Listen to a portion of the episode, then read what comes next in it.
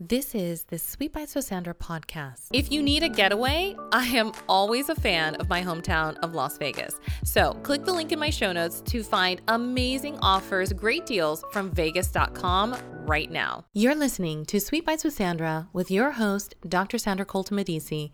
Follow on Instagram, LinkedIn, and Twitter at Dr. Sandra Colton Medici. You can listen to the podcast live on Fireside and learn about upcoming course announcements, coaching programs, working one on one with Sandra, and new template releases by visiting collegeofstyle.com. Join Sandra on TikTok, Pinterest, and Twitter at College of Style today. Hi, I'm Sandra, and I'd like to invite you to subscribe and listen to my new podcast, Sweet Bites with Sandra. Satisfy your entrepreneurial sweet tooth in each episode, full of digital business tips, inspiring interviews, asides from my entertainment career, and rewards to celebrate your sweet success. Find Sweet Bites with Sandra on Apple Podcasts, Spotify, or wherever you listen to your favorite podcasts. Thank you so much for joining me on episode 47 of the Sweet Bites with Sandra podcast. My name is Dr. Sandra Colton Medici, and today for the interview, I am joined by my friend Nancy Luong. You know her on Instagram. If you go to her Instagram, it's at fi.nance underscore hacks. So the little play on words for finance. Um, and she's giving great information there. We also have a very in depth talk about the most recent news with the violence that has been perpetrated on Asian Americans.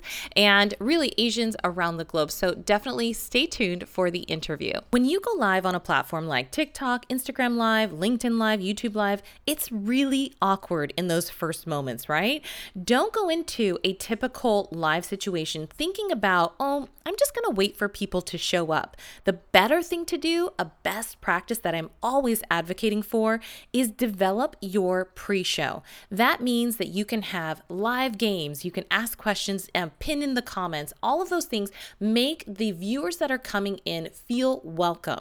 And instead of being like, oh, we're just going to wait to start until some people come in, actually start your pre show. That pre game that people do before they go out for the party. Yes, you probably do that whole same routine before you go out to the club. What I want you to do is do that before you get into your live content. And that means you don't have to tell people, mm, we're just going to wait for a few more people to show up. No, you serve the people who are there with great pre show content and then dive right into your live show. Now, whether or not you want to wait around for people to show up, you could be very strict on this is the time that we're starting and just go into your content. I do not think it's a good practice to say we're going to wait for people to show up because that neglects the people who are already there who are on time. So you can either develop pre show content or dive right in, right when the timer starts, when you're supposed to be going live.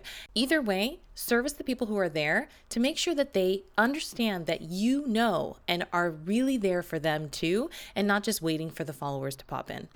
College of Style is ready with a great shopping experience for you this holiday season.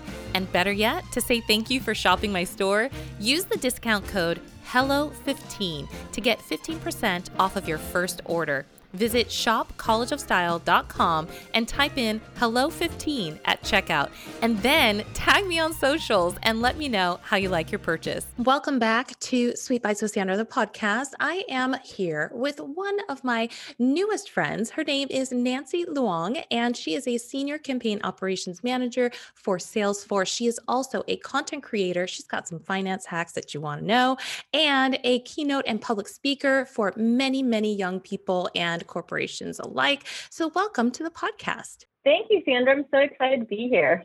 Yay, me too. I'm so excited because we have a mutual friend in common. Um, and so it's so funny because when I um, reached out to you on LinkedIn, I had no idea that we had a mutual connection, but it's always so fun to, you know, at least have that kind of back background um, to know that, you know, in a way we're all connected. Yeah, so nice. Yeah, well, so when you're thinking about some of the ways that you are communicating with your either your audience at your work every day, um, or maybe some of the people that you're engaging with on social media, what inspires you to create? Yeah, you know, for me it's like making a change, you know. I think I think that it's all about perspective and even making such a small change I don't even care about numbers. I always feel like if you can impact one person, it's like a domino effect that goes on and on. And it's like a ripple effect. Of course, you want to hit more people because then that ripple is much more larger. But right. you know, in general, just making um, an impact and you know changing um, lives is just so inspiring to me. Even yeah. if it's something small and making someone's day. Well, and even the smallest thing might be super huge to somebody else. So you never know what's going to happen or how that's going to impact them. So when you're thinking about um, maybe some of the things that you've done in your um, in your career from the beginning until now, because obviously people pivot and they change and they, you know, some of their ideas of what they wanted to do at the beginning kind of evolve. So what are some of the biggest changes that you've seen throughout your career? Yeah, some of the biggest changes I've seen is you know, my self growth and understanding of people. And I think this is really important in one's career is um, knowing the different personality and different personality types and work styles people have. And the the more you understand that and the the more you can implement that in your own thinking, it's just going to make life so much easier at work and outside of work, you know, mm-hmm. um, with never even taking anything personal. You know, everyone's so different. And just because people do you know something a certain way and not there's no right or okay not gonna lie there's sometimes some wrong answers but in general there are you know everyone's just doing their own thing. So having that understanding and self-awareness i think is such a huge change that i've seen shift in terms of how i work with people my energy their energy um, the collaboration um, that continuity. So i think that's such a beneficial uh, beneficial topic to really do some research on yeah. Well, I mean, I I love research. I I went back to school a lot. I went, yeah. I went back and I couldn't get enough. Um, so I love the research aspect of things, and I know that we had talked about measurement before we got on. And so when you're engaging with people, whether it's on social or through email marketing channels or, or things of that nature, what are you looking for? Like, what's the blimp like that piques your interest the most?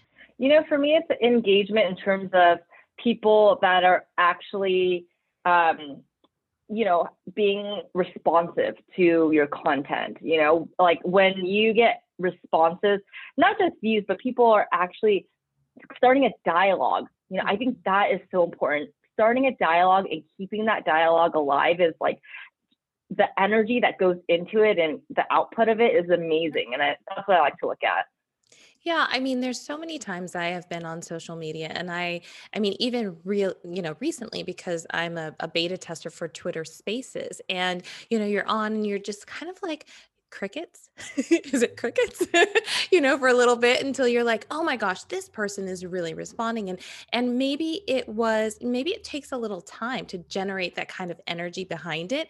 So how do you have the patience? Because i know a lot of people want a quick fix right in social media and i know a lot of people say facebook is like the long game you got to play the long game so how do you have that patience to kind of really keep going back over and over until that you know that energy built up that is such a great question. I love that you asked that because it is something you have to learn to, especially with social media, you want a quick response, you want a lot of it, and those expectations need to be very low, I think. Like, I think first off, the expectation should be you're doing this for a reason and focus on that reason. Why? Because you want to reach people or whatnot, and you enjoy something. So I think that's first and foremost the most important thing. And when I put content out there that doesn't get much engagement, I have to remind myself that, like, hey, remember why you started this and remember what this can build up to and not taking it personally. Like before, in my 20s, I, I don't think I would have thick skin to do this because you you know if you don't get any engagement for me at least, you know I'd be like, oh my gosh, let me just take this down or you know maybe this isn't good enough. But now I'm like, no, this is exactly what I want to say. I I'm confident in it, and if I don't get much engagement in it, like you said, the patience, then I just wait. And ultimately, I have faith that it will somehow hit.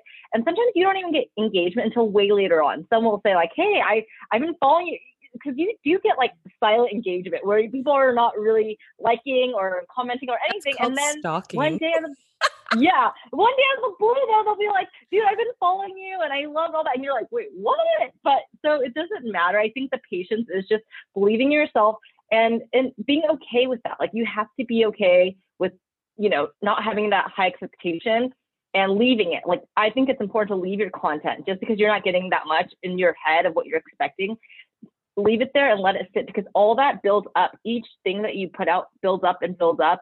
So mm-hmm. you, you know you can't be you know putting something out and then taking it down because of like being fearful. I know. Well, it's so funny because I always am like, should I have taken that down? That probably wasn't very flattering or whatever you know and and then i'm like you know what? It's actually good perspective because you can always um, i was uh, you know looking at different metrics for linkedin the other day and i was like wow you know i've actually put time and effort into you know building relationships with different people on linkedin and it has grown my following on linkedin as well and i'm like okay so you put in the time you get the reward right? Um, but always i'm like hmm you know it's good for people to look back because if you're trying to be somebody who, you know, like yourself, you're speaking with other people, you can then go and pull content. And if you take it down and then you change computers or you change your phone or you forgot, you know, where you saved it, what external hard drive, then you don't have that access anymore. So it's really good for reference, I find sometimes when I'm trying to say, okay, remember when I said, you know xyz now look at this because you know it had two two likes you know on social media before and now it's got a thousand but only because i kept it up right? Yeah absolutely yeah. So, what do you think as far as like your career? Because you have worked with a lot of different businesses that are really, really, you know, up there that people will definitely identify with, whether it's eHarmony or Experian, American Apparel, Fresh and Easy. I'm just rattling them off because everybody should know all these Starbucks, Adidas, Nordstrom. So, what is kind of the key or the secret sauce to creating, you know, a really good winning cross functional team? Um, communication. yeah. First and foremost, I think communication to me has always been so important. And to me, that means, you know, being organized and being detail oriented in your work and being professional, one. But two, creating rapport. You know, when you're working with so many teams as well, we're all working bees, but we're human. Especially right now. We, I mean, shout out to the moms and dads and teachers. I'm talking the same person. The mom is the teacher, babysitter, police, everything, right? Yeah. So, you know, I think it's important when we talk to our colleagues and teams to ask them how their day is.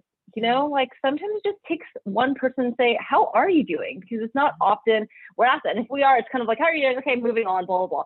But no, getting to know someone and creating that authentic, genuine rapport is really important, I think. And um, also showing value and gratitude for their what they're bringing to the table, I think is important because that will help, you know, make the team cohesive and truly make everyone feel like they're really important because they are. And so I think it's important to express that. Yeah, I mean, a lot of times we're so busy and it doesn't, you know, it really doesn't take that much of your time to just say one thing. you know what I mean? Yeah. So, yeah. And, and now it's a little harder because, you know, I was talking to my husband the other day. I said, you know, it's kind of like leaving your door open at work. You know, you have that interaction where people are, you know, maybe they ran to the bathroom or they went to Starbucks and they're on the way back and they pop their head in. Now there's no popping your head in. You know what I mean? Like you have to kind of make that extra effort. But that extra effort for, you know, that one person who was having a bad day until you said something is definitely probably worth the, you know, the extra moment that you took to do it. So I am right on your wavelength, um, whether it's by Slack or whatever you have to do. Um, so what do you think are some of the things that could really help to streamline the process? Because I know that a lot of people that I talk to work in email production because they're all trying to, you know, take that that connection that they got on social media back to the house so that they can have their email and really, you know, forge that relationship with them. So what what can you say as far as like processes to streamline you know email marketing processes and really um, getting the kind of open rate or click through rate or you know everybody wants the everyone wants the secret. And i don't know if you have it but i want to know if you have some sort of like magic bullet to like make it happen for people. Yeah i think first and foremost it's really important to be organized in um, email marketing with process um, with hitting deadlines having a calendar to outline everything one and two, having a really solid um, work process with deadlines that are similar. So, um, you know, having, you know, five days for each campaign or et cetera, and what those each days mean and what times that each person's hitting that. Um, to create this process too and to optimize it, it's really important to talk to every team member, you know, to see what is feasible and not. Because oftentimes people feel overwhelmed or they feel like they're sitting and waiting. And you really have to work with the whole team to figure out, okay, what can we do here? Um, when you're working with other teams, it's really important to set boundaries and deadlines as well, you know, um, to say, hey, we really have to hit these deadlines. And, you know, sometimes there are consequences. If we, if we don't hit the certain target, then something might be delayed or there might be a chance of an error, et cetera. So I think it's good to streamline in that way. As far as you know, getting high metrics, I think it's important to know your audience and know know your audience very, very well. And also when you're testing, to make sure that you are strategically testing, meaning you're not just doing random tests and then not doing anything with those results, because oftentimes people love this idea and then they kind of forget about it. and it's like, what was that test for, you know? And if you are going to test, to make sure you have a strategy that is continuous. Um, like, so for example, if you're doing like a subject line test and it's like, hey, let's just test these two random subject lines, like what what is it specific about each of those that you're testing out? You know, is it short versus long or a detail versus non-detail or something more personalized or not? And then repeating that test a few times so that you are getting those results because you know one campaign could be like oh you know this did well because someone's name is, is in it and now you think like every campaign is going to be like that so i think it's important to know what you're testing and then to continue it a few times and then conclude that with actually looking at the data and then implementing that. What do you think as far as um, you know your your your career and maybe one thing that you could have told yourself when you first started out if you knew it then and you could tell yourself like way back when do this instead of that what would you have told yourself uh, well i'm sure you heard of this imposter syndrome which is what a lot of people have including women and it's basically when women or men believe that they're really not good enough or you know that they're going to be found out that they don't really know what they're doing but they really do. And a lot of successful people you know actually experience this which um which is funny because and it does make sense you know i think psychologically sometimes we uh, are trying so hard and being successful but we're like oh my gosh we're going to be found out. We really don't know but we really do know what we're doing. And so i would tell myself you know in my early careers like you do know what you're doing and you got this and people believe in you and and even when people did believe in me and i have that confidence i still felt like an imposter like oh no like i don't know and what if I get fired? And it's, the thing is, is we do know, and if a lot of people don't know, and that's okay as well. So if you feel like you truly don't know, that's okay because a lot of people don't know, and everyone's just kind of riding the wave and figuring it out themselves. And I think that's a huge thing that's important to know. Yeah, I mean, even when I first, you know, got graduated from, you know, undergrad, I was like, people aren't going to hire me. I don't know anything. And my mom's like, you just spent four years learning something. You better know something, you know? Um, and so I hope that, you know, people listening to this podcast, hopefully you will take away that you do have knowledge under your belt that you can just, you know, swing for the fences. And if you don't know something, you can learn it along the way for sure. Um, so let's talk about something that has been um, ongoing, but has been recently brought to the forefront in the news coverage of some of the incidents of anti um, Asian American sentiment. I should just say anti Asian in general, um, but also how that plays into um, the workplace and workforce dynamic and potentially, you know, how it has impacted you.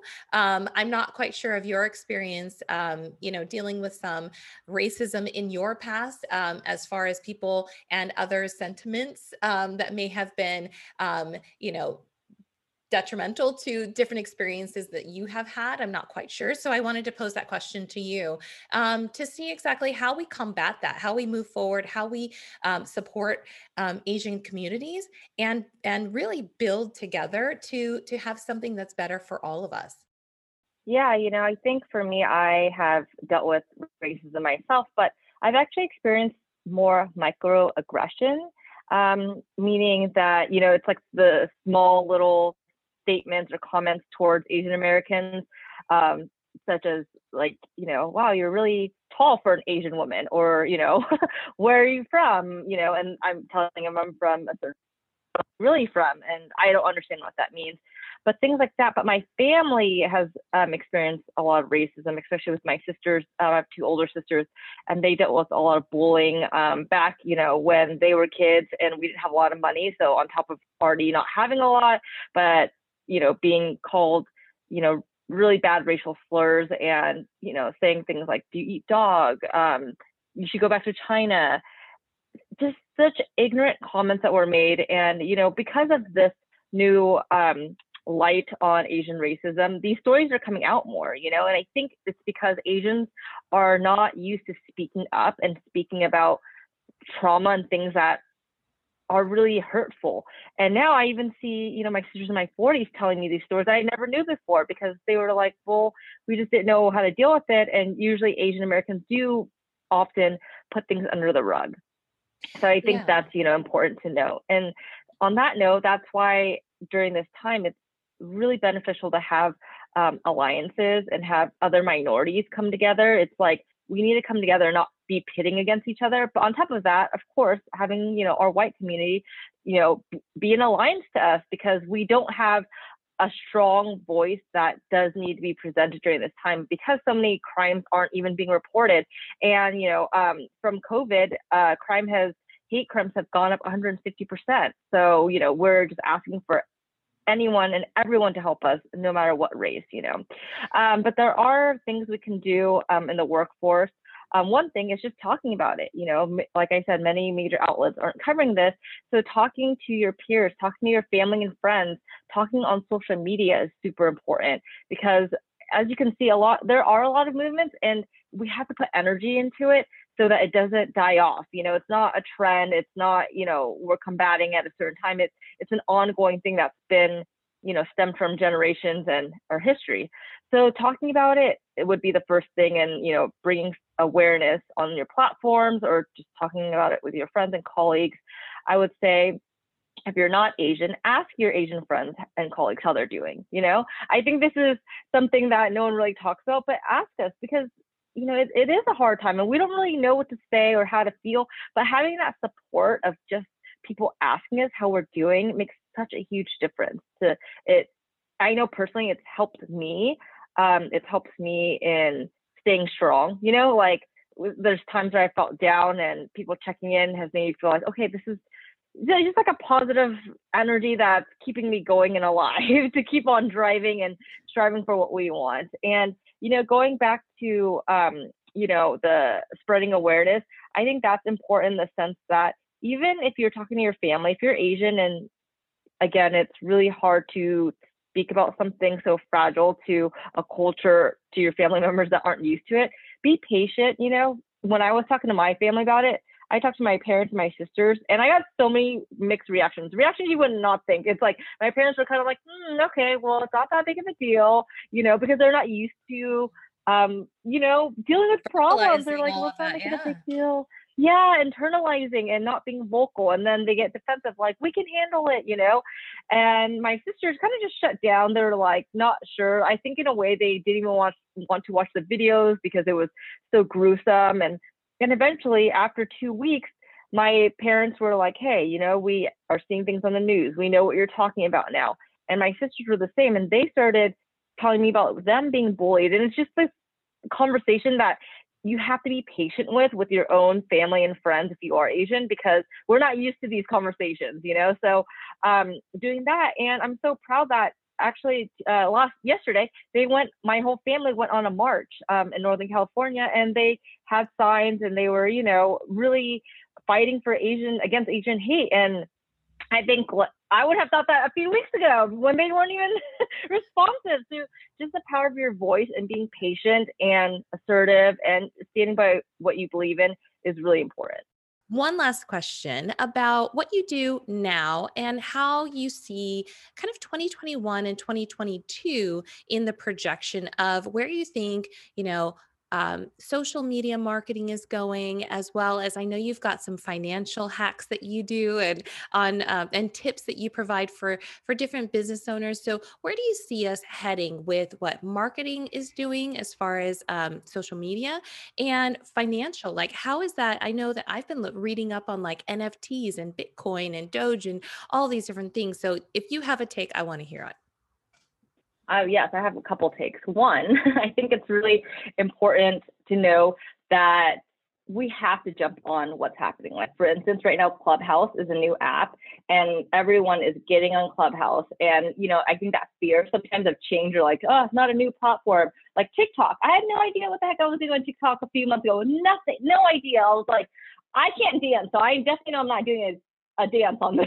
So, but you know, I figured it out because I knew hey, you know, this is a fun way for me. And it was out of my comfort zone. So I taught myself how to make videos in a fun way, teaching about money, which is exciting. But um, but now Clubhouse is going to be, I think, a huge um, platform that, you know, social media and social marketers um, should hop onto. It's basically like a live podcast, I guess is the best way to describe it. There's rooms where celebrities are in it or just normal um, non-celebrities, I guess, that, you know, do a lot of speaking and it's like a, it's a really nice way to be live and and learn so much in real time. So I think, you know, Clubhouse is a huge way to go. I think another important thing is if you don't know, you can learn. And three, I think it's important to know that we can do it. You know, people told me, you know, TikTok is for older or for younger people, you know, it's for the younger generation. And there's so many people on TikTok that are in their 30s, 40s, 50s, 60s. I watch grandmas and grandpas make um, videos that I love. It's the cutest thing to watch them make their own content. So, you know, if you don't know, don't be scared. Because seriously, I really had no clue what I was doing. I, I barely even knew how to, you know, download it and didn't even know what I was watching, and then I figured it out. And you know, so I think it's important to adapt easily and not be to not be fearful of joining different um, platforms and um, going live. I think is important. You know, I think that Instagram Live and Facebook Live it's been happening, but I, it's uncomfortable for people to be on camera. And I think that is a barrier that we have to break. Everything is digital now. And with COVID and everything happening, it's becoming even more digital. So you have to be comfortable in your own skin to be on camera and to speak um, and speak online. Um, as far as money, I think that this year has been so great with people learning about money and last year because of COVID. You know, some people lost their jobs. So many people it was the first time where it was like survival mode, you know, being for me, this is was not a huge impact to me because I grew up as a daughter of immigrant parents that, you know, basically didn't come from a lot. You know, we had the grind, all that. But last year, I think it shook so many things up for people to be like, oh my gosh, we don't have backup money. I can't get a job, you know, and it's, it's going to be forever life changing for a lot of people. And I think now what we're seeing is talking about money is becoming more trendy, especially, you know, with what ha- with been happening with Bitcoin and GameStop and all that. People are like, what? What is this? You know, what's investing? What's what are what are these stocks and bonds and uh, a Roth IRA and all these things? And I hope, and this is one thing I am working on, is making a change in that shift, especially for the younger generation. You know, like for us, I seven out of ten people right now in America do not have an emergency fund of thousand dollars if there was an emergency, because we don't learn about money. We learn about every other subject in schools, in high school, middle school, college, but we don't learn about financial literacy, and that is that needs to change. Like that is just insane to me, especially in colleges. You know, you it's it's colleges' the responsibility to teach that for their students that are in debt because of college usually. You know, and I think that needs to be a huge um, topic. And right now, I'm working with Long Beach State, where I went to school, to make that shift of you know, let's talk about money more and make it a normal thing.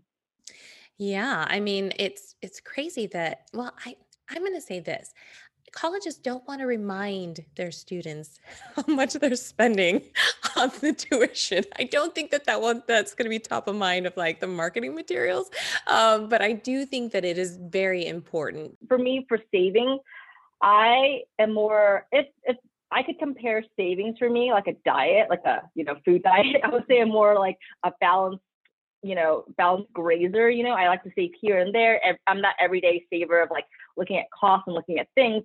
And I know there's some people out there that do different types of finances, whether it's, you know, investing or you know more uh, buying houses and flipping them or you know all these like quick fixes and i talk about more day-to-day things that you can save on and be more cognizant of, of so it's more the self-awareness of what your money is going into day to day and ultimately that helps save so much money. You know, everything you spend money on, the, the little things, they add up.